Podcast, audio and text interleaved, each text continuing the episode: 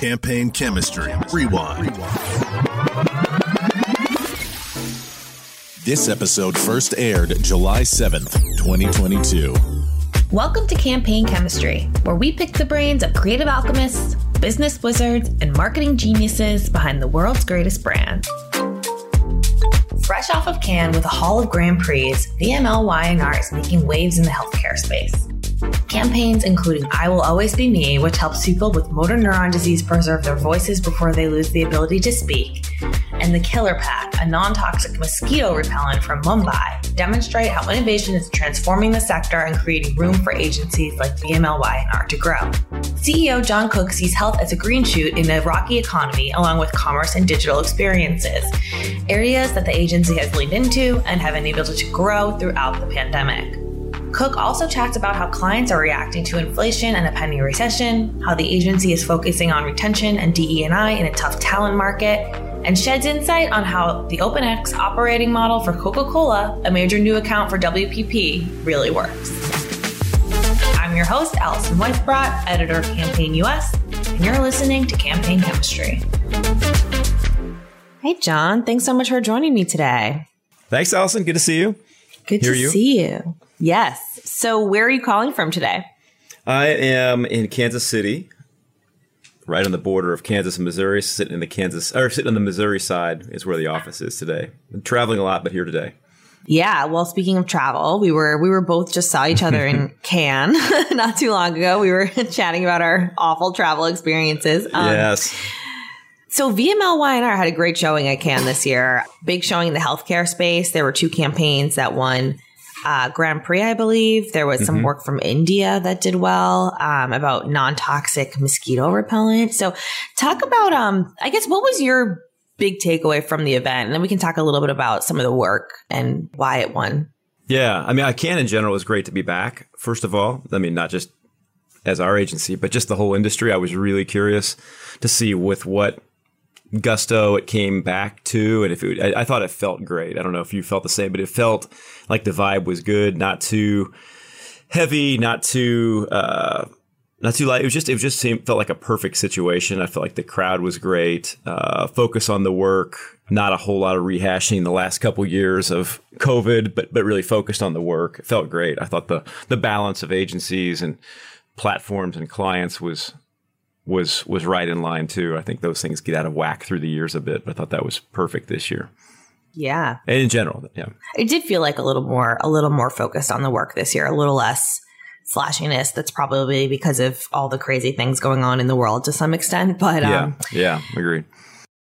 Well, so talk about some of the work. I mean, I thought it was really interesting. You guys did great in the healthcare space, and I know that that's an area where VML Y&R is doubling down. Talk about like some of the the way that you view innovation in this space and where mm-hmm. you're trying to bring that.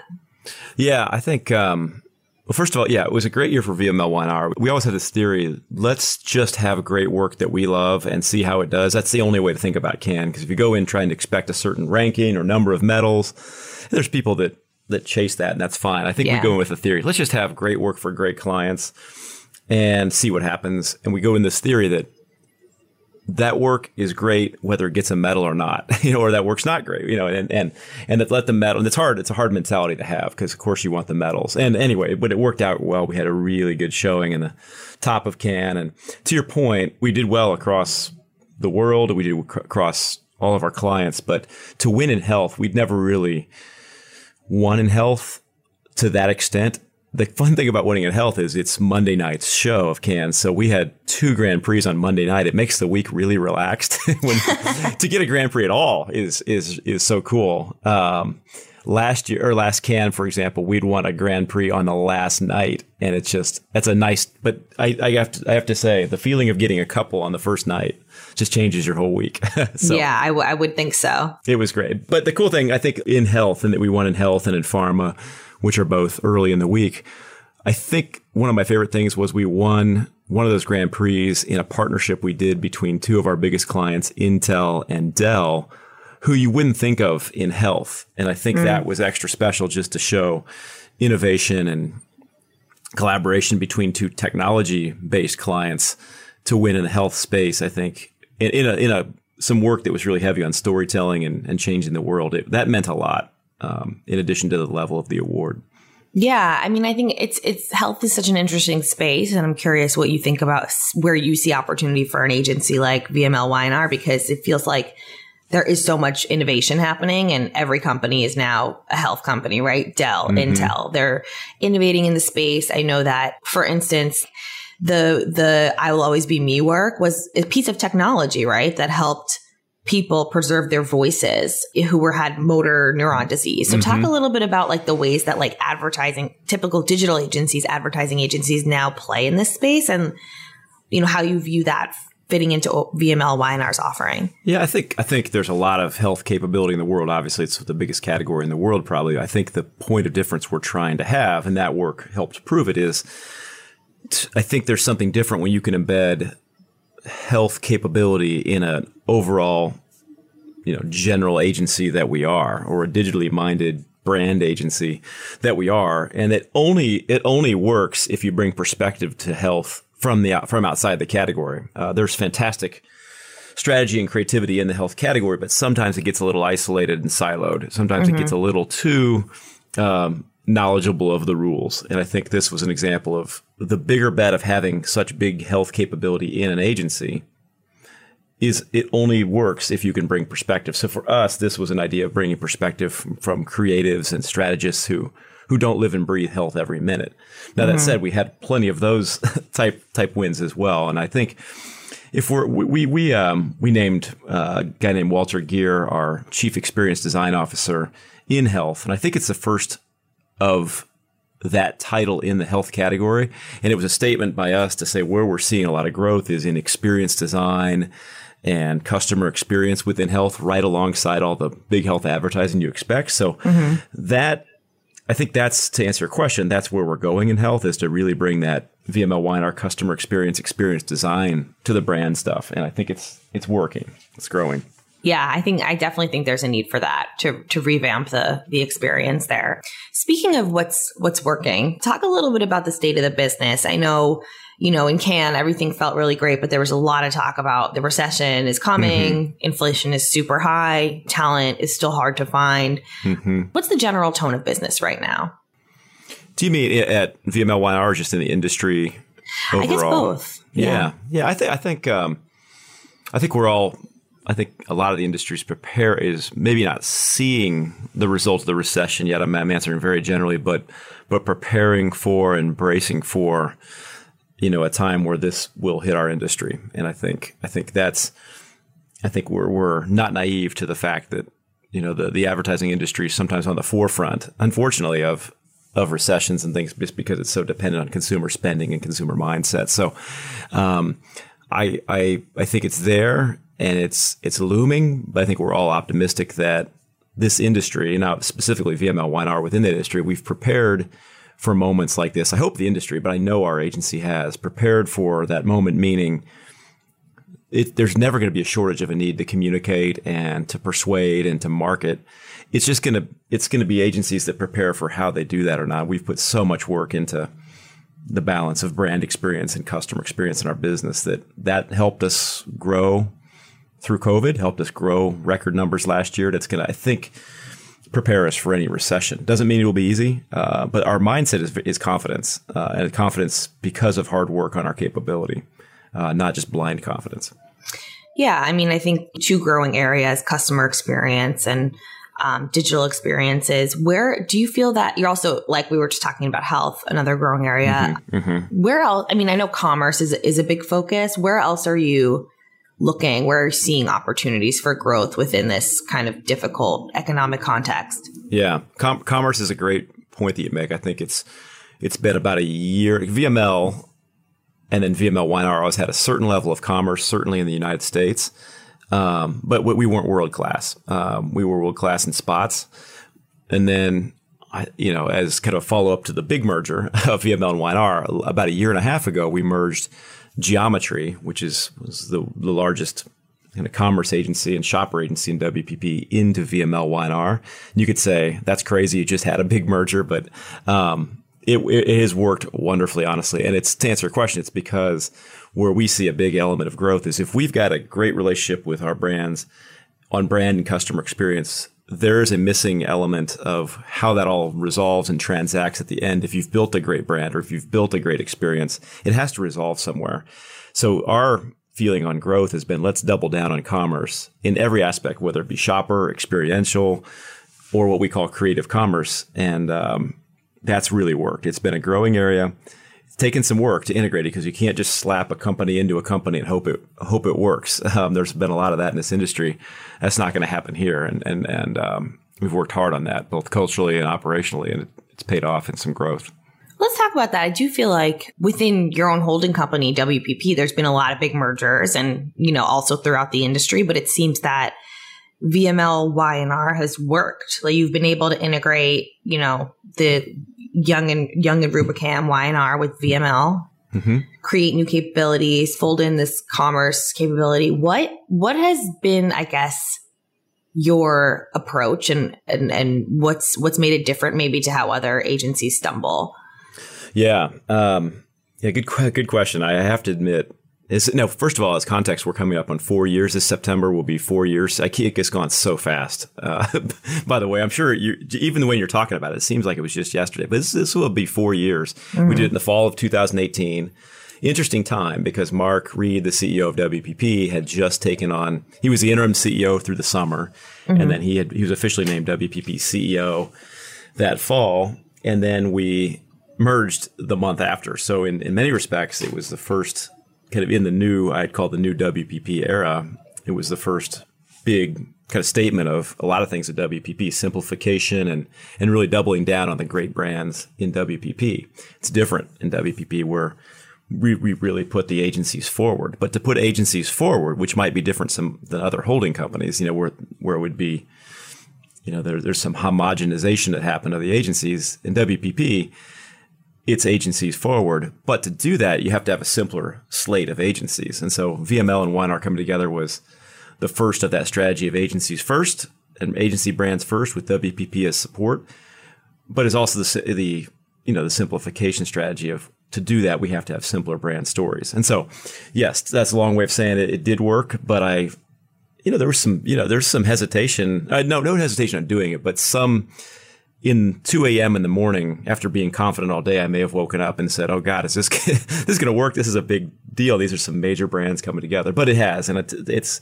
I think what we did that was different, maybe, was we really focused on the the cultural aspect of coming together and on the capability that would be there. Mm. You know, we had a chance to do what nobody usually gets to do, which is to create a startup or a dream lineup of what an agency is at scale. Usually, to start something new, you have to start with nothing or very yeah. small. It's pretty easy easy to to think about then. When you're we got to do startup and create the ultimate agency with all the scale of VML and Y&R. We got to kind of leave behind what we didn't want, both capability, people, geographies, and we got to accentuate what we did want. So we got mm-hmm. to create in our mind like the, the agency of the future uh, at scale, and that combined with focusing on culture was the handbook that I would I would lay out for anybody. What we didn't do, so you have to sacrifice something. What we didn't do, we didn't put a lot of focus in the first year on all the operational, like we didn't work on the timesheet system, mm. unify. We didn't work on a global process and all those things. I think a lot of people start with those things and then mm. they look up after a year and realize, okay, we got a mess of people. We've got a mess of capability. We just kept it simple. And four years later, we're still figuring out our systems, though. You know, and uh, I'd rather if something's got to give, I'd rather give on the on that stuff and figure it out later, and be a company that knows one another and has a has a point. Yeah.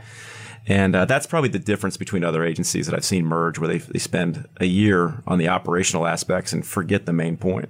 Yeah. Well, I think putting talent and, and capability in clients first is mm-hmm. probably better than thinking about, you know, efficiencies and back end systems and Yeah. Oh yeah. No, I agree. But but easy easy to easy for me to say necessary. now. also necessary. Yeah, for sure. And it's easy easy for me to say now, but it, you know, there, when you focus on talent, that that there's the fun part of talent, which is who you're hiring, who you're promoting. But there's a there's a hard there were hard talent decisions too because well, between yeah. two companies there were duplications of roles and I think a lot of mergers you see two CEOs for a year. You see two chief creative officers for a year. You see two presidents of this region for a year. And it, wow, we sorted out. That's, in my opinion, I'd rather have the hard decisions on simplifying and organizing the, the structure and the uh, the talent mm-hmm. structure right off the bat, even if that means some hard decisions.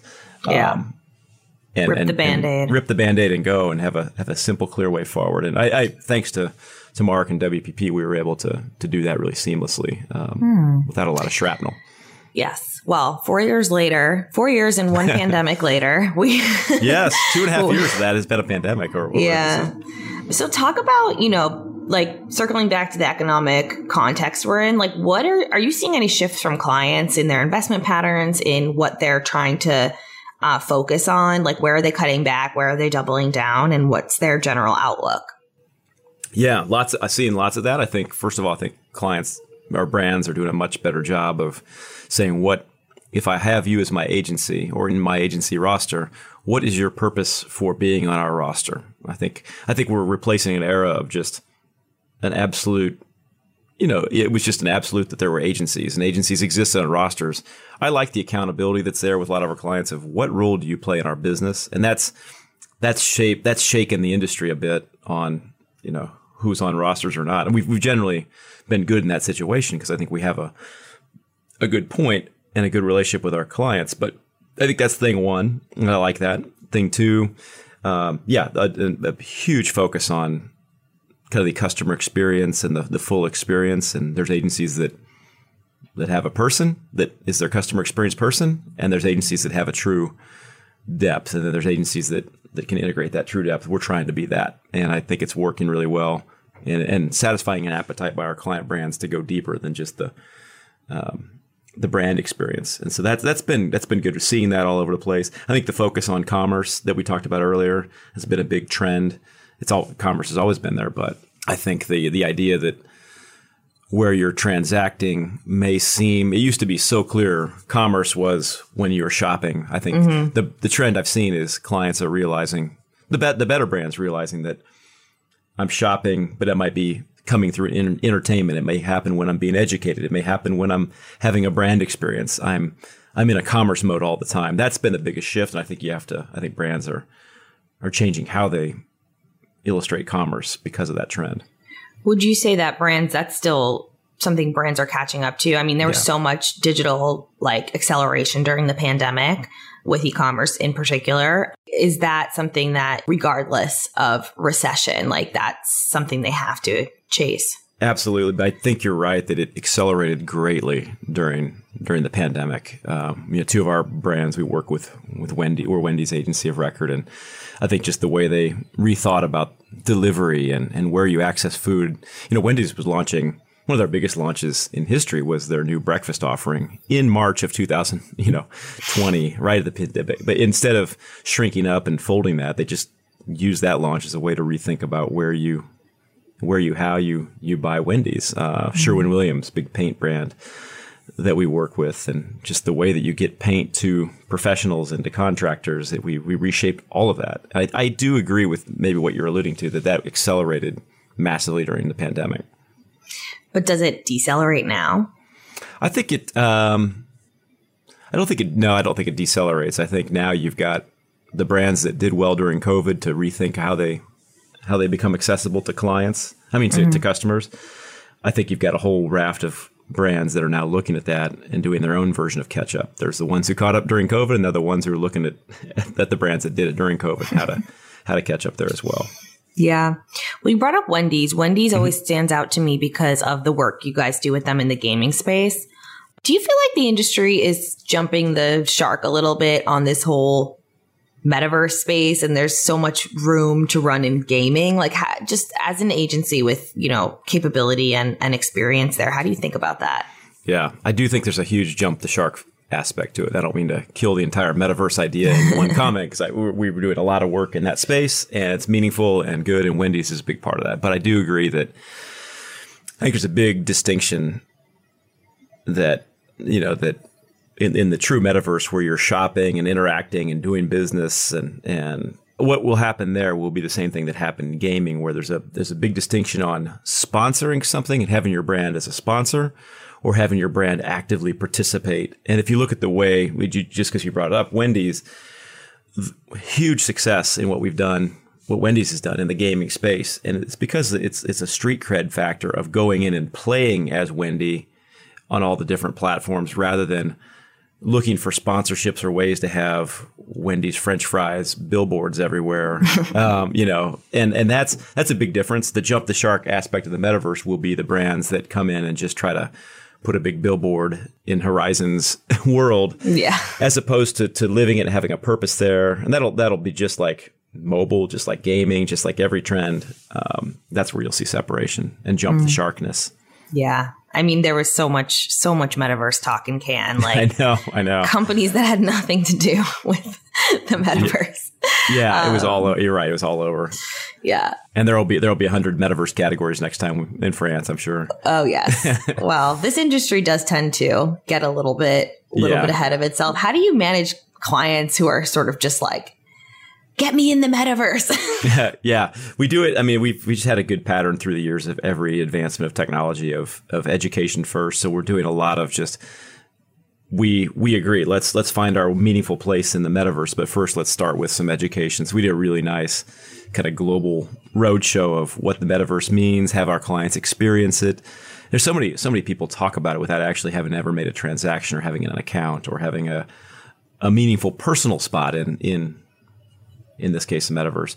I think we start with a huge workshop that we do that lets people go in and create accounts, to transact, to mm. to game, to to to live there, to have meetings there, um, and then and then it quickly, then smart people get together and figure out is what's our relevant place. So we start with education and hands-on.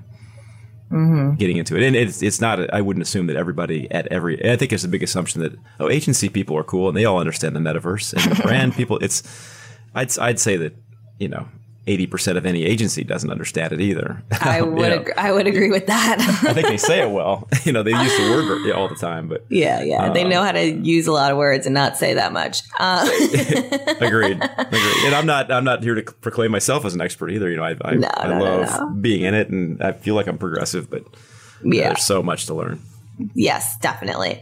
So, talk about um, obviously last year was a really big year for new business activity a lot of big pitches, some of which VML Y&R was successful in, like the Coca Cola one. Um, talk a little bit about the tone of new business. What are you seeing from clients? Is there a slowdown in activity? Have a lot of the big global accounts consolidated? Talk talk about what you're seeing out there.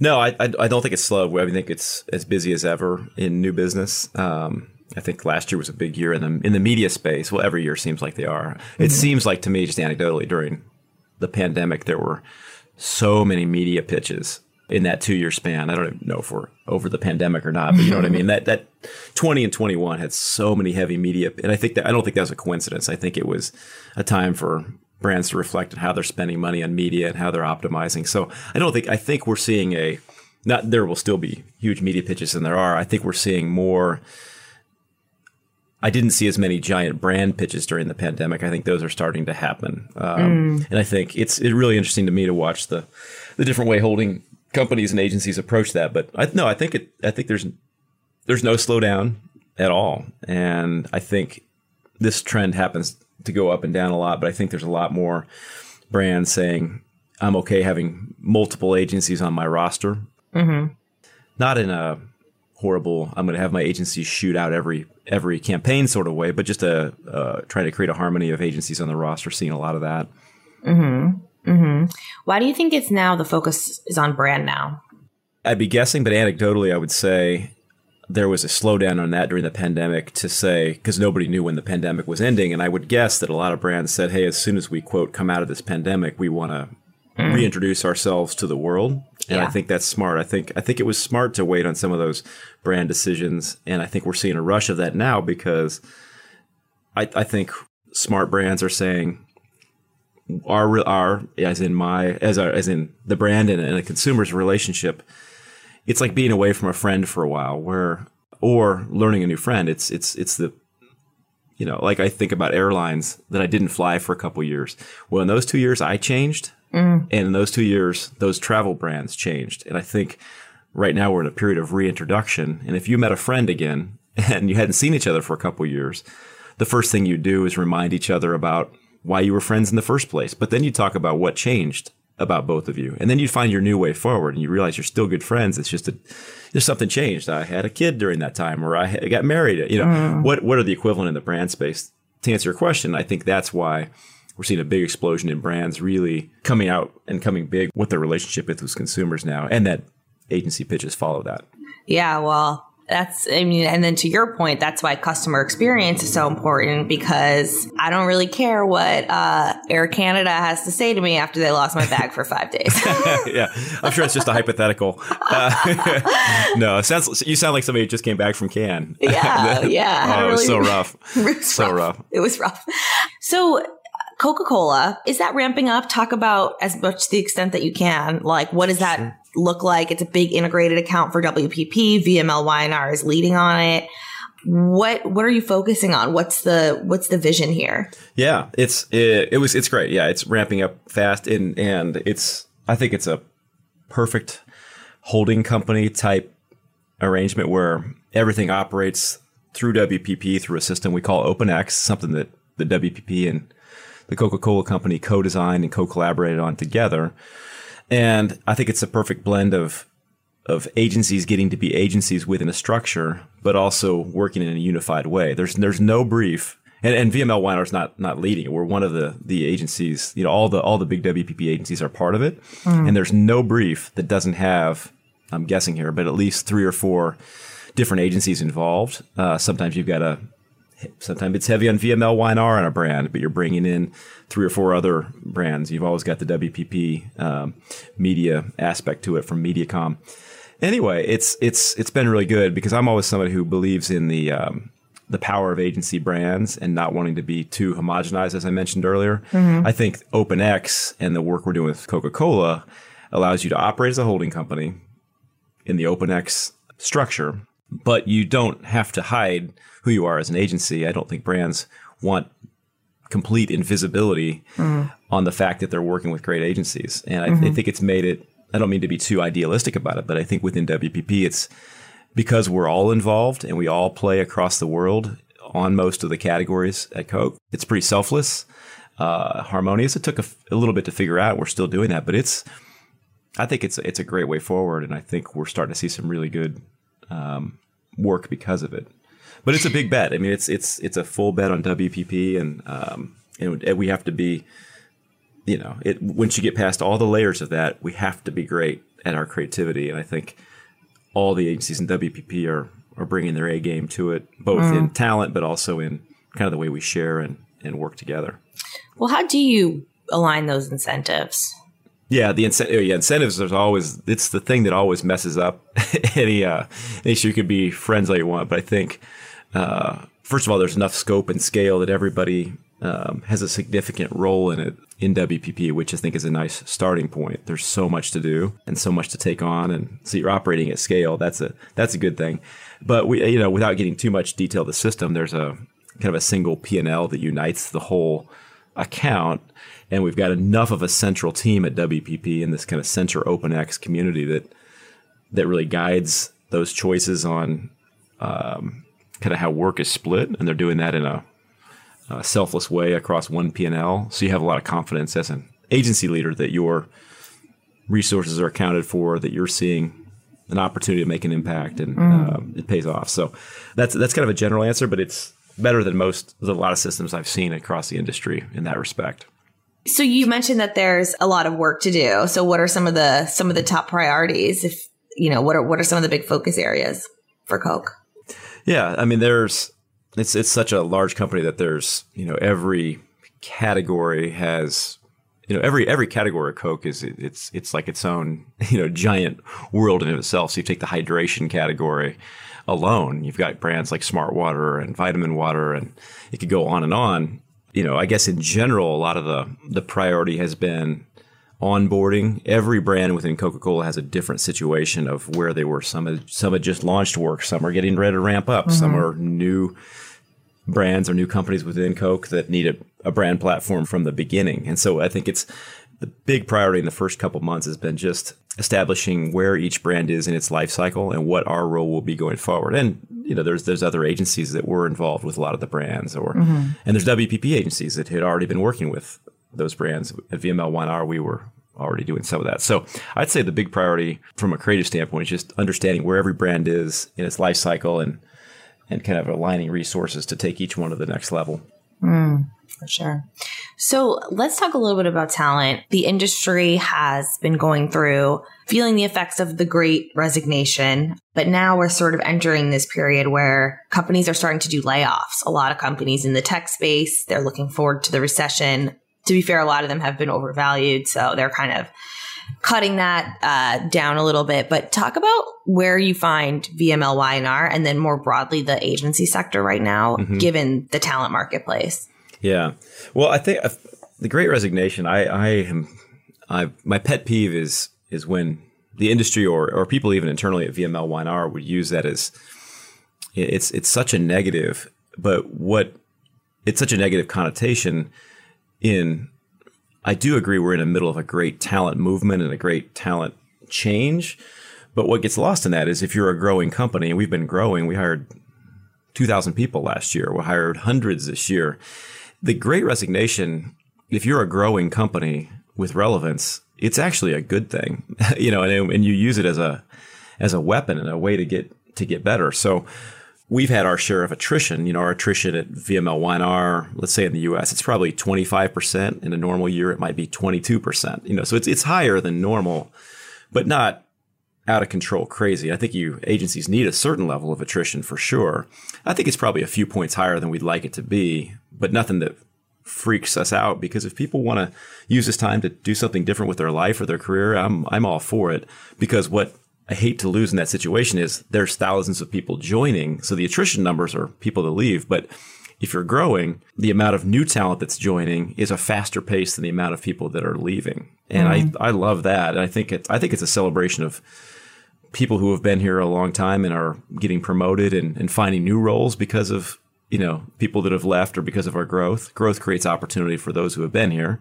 Secondly, growth creates opportunity for more people to come into our company, put their impact and their stamp on it. And thirdly, you know, a lot of people talk about diversity and equity and inclusion. But when you're a shrinking company or you're a stagnant company, you, there's not much you can do about that uh, meaningfully. If mm. you're a growing company, and you're hiring hundreds or thousands of people like we have you can live your promise of making your company more diverse mm-hmm. um, in every way possible. And I think we've we've taken the moment to to not just add great talent, but to do that. What I don't, I also think it's lost in the talent movement is something I mentioned, which is the celebration of people who have been here and who remain loyal and take on new roles because of the growth. So I'm kind of as a as a company that's growing, which I do not take for granted one minute. That's hard to do, very hard to do, but I do enjoy that we're growing. And so the great resignation is actually, I feel like Walter White in Breaking Bad, when, you know, um, his wife was saying, Hey, the cops are going to come knock on your door and realize that you're a that you're a bad guy. He said, "No, I'm the one who knocks. You know, I'm the one who comes." and I feel like when I hear the Great Resignation, I'm thinking, "Wait, we're the ones hiring. We're the ones yeah. who some other company is saying." hey, I hate to hear it, but we just lost four people to VML Y&R. And I, mm. I just don't want that to get, I don't mean that to sound cocky, but I mean it to say that, you know, we're the one who knocks. and when you're growing, you're the one who can come for the best talent. And I like to think that's us. So, to your point on diversity and inclusion, like what ways have you changed your hiring practices? Where are you looking for talent to make sure you're not just like rehiring the same people from the same agencies? Yeah, I think uh, there's a lot to that. I think I think in general we've had uh, some generalities that we've been good at that have specific plans and tactics to them internally, but some generalities to sum that up. I think we've massively broadened the the type of experience that we would hire for a, a particular role, especially creatively. I think that's where we've hired a lot of people. This isn't 100% related to diversity, but I think it's it's expanded. You have to expand the background and the skill set of somebody you're looking for if you want to be a more diverse company. Um, I don't just mean uh, any particular type. I mean, everything from geography to race to gender to type of person.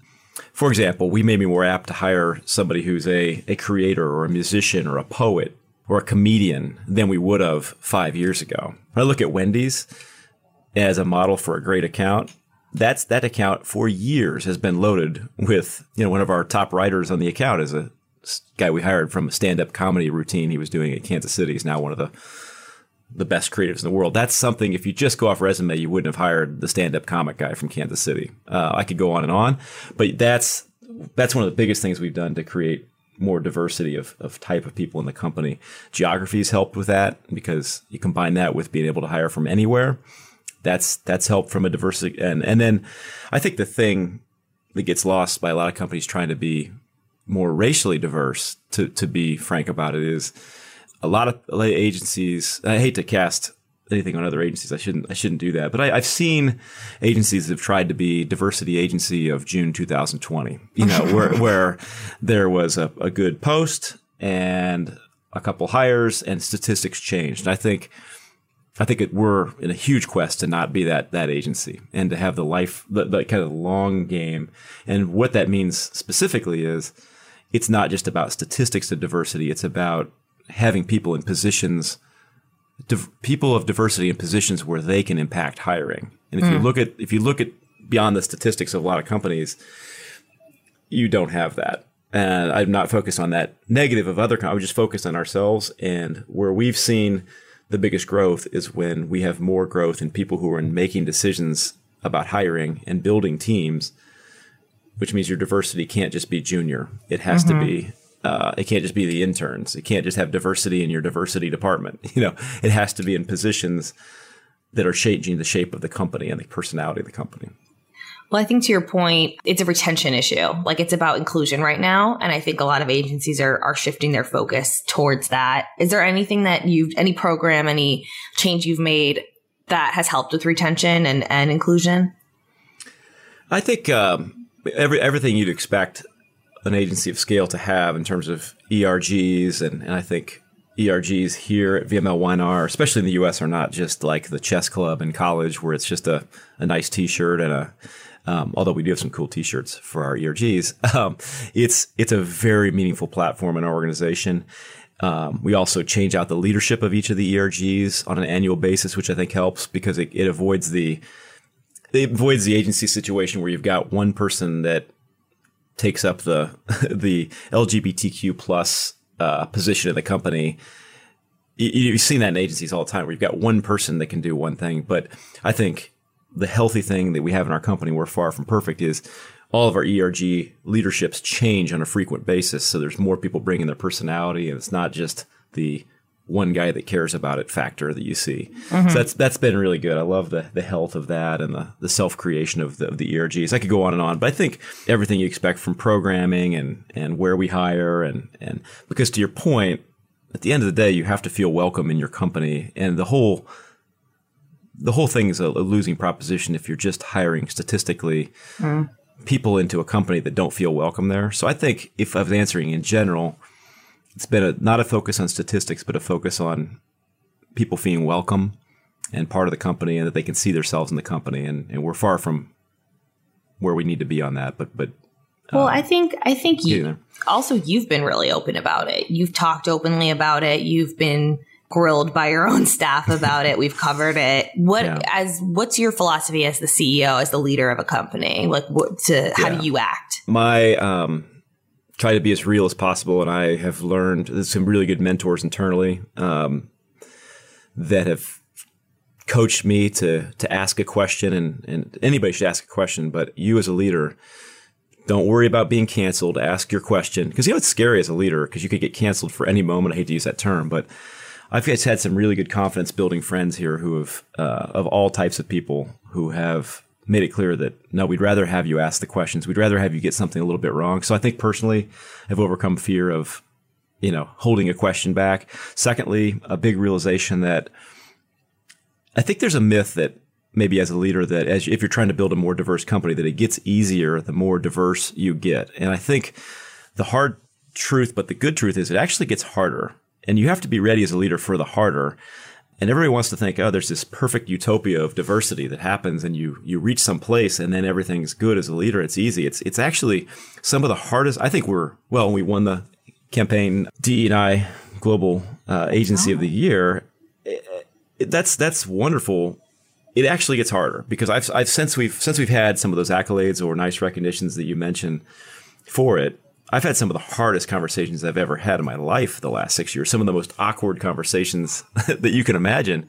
Yeah. I'm, but I'm here for that. To answer your question about me, I keep pushing myself to say there only is gain if, if the, the conversations are harder because those hard conversations I've had, they would have had them before because we didn't have enough people to have those hard conversations right. or, or the kind of people that would create tension or texture or a fabric that's that's something different.